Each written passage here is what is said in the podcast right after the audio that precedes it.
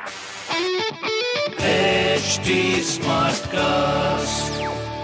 आप सुन रहे हैं एच डी स्मार्ट कास्ट और ये है लाइव हिंदुस्तान प्रोडक्शन नमस्कार।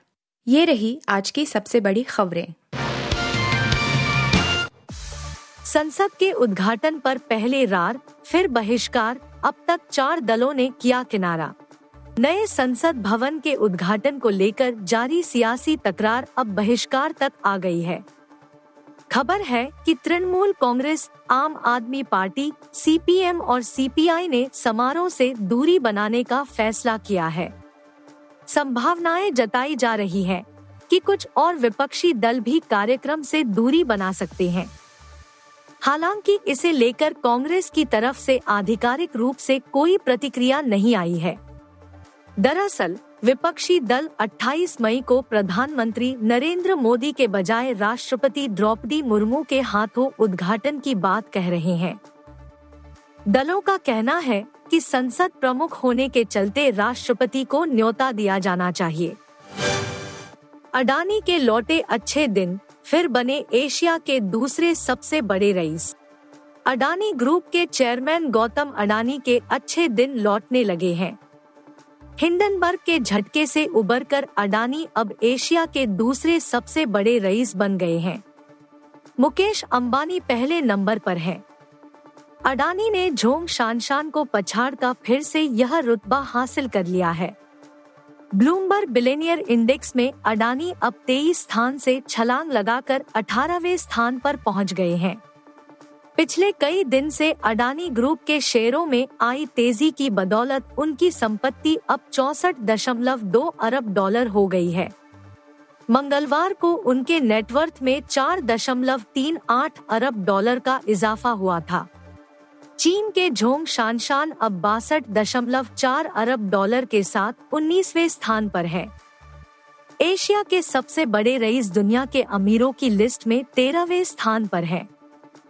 उनके पास चौरासी दशमलव एक अरब डॉलर की संपत्ति है। आज़म खान की परिवार समेत कोर्ट में हुई पेशी, चलाई गई शादी की कैसेट। सपा के राष्ट्रीय महासचिव मोहम्मद आज़म खान के बेटे अब्दुल्ला आज़म के दो जन्म प्रमाण पत्र के मामले में सपा नेता आज़म खान परिवार समेत कोर्ट में पेश हुए। इस दौरान बचाव पक्ष की ओर से दो और गवाहों को पेश किया गया, जिसमें दोनों की गवाही हुई। इस दौरान कोर्ट में सपा नेता आज़म खां के साले की शादी और जौहर डे की कैसेट भी चलाई गई। अब इस मामले की अगली सुनवाई 25 मई को होगी। सपा के पूर्व विधायक अब्दुल्ला आज़म के दो जन्म प्रमाण पत्र का मामला कोर्ट में विचाराधीन है। इस मुकदमे में सपा नेता आज़म खां और उनकी पत्नी डॉक्टर तजीन फातमा भी आरोपी हैं।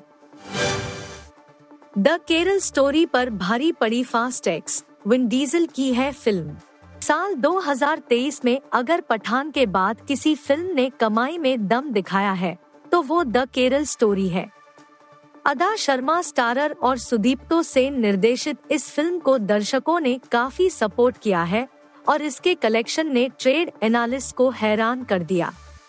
हालाँकि इसे हॉलीवुड फ़िल्म फास्ट एक्स से तीखी टक्कर मिल रही है। Vin Diesel starrer superhit action franchise film fast and furious के दसवें पार्ट फास्ट एक्स में इस बार विलेन के किरदार में जेसन ममोआ ने जान डाली। जेसन की दमदार एक्टिंग की सभी ने तारीफ़ की है। एक रिपोर्ट के मुताबिक फ़िल्म ने इंडिया में पाँच दिन में पैंसठ दशमलव सात पाँच करोड़ का कलेक्शन किया, जबकि छह दिन ये कमाई करीब इकहत्तर करोड़ रुपए हो गई है।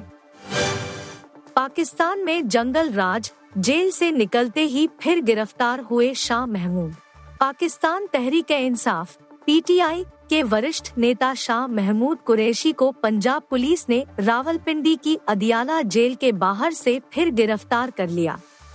इस्लामाबाद उच्च न्यायालय द्वारा मंगलवार को उनकी रिहाई का आदेश दिए जाने के कुछ मिनट बाद उन्हें फिर से गिरफ़्तार कर लिया।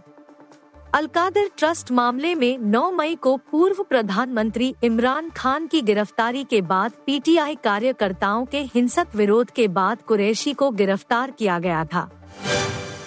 आप सुन रहे थे हिंदुस्तान का डेली न्यूज़ रैप, जो एच टी कास्ट की एक बीटा संस्करण का हिस्सा है। आप हमें फेसबुक ट्विटर और इंस्टाग्राम पे एट एच टी या podcasts@hindustantimes.com पर ईमेल के द्वारा सुझाव दे सकते हैं आप सुन रहे हैं एच स्मार्ट कास्ट और ये था live Hindustan production HD Smartcast.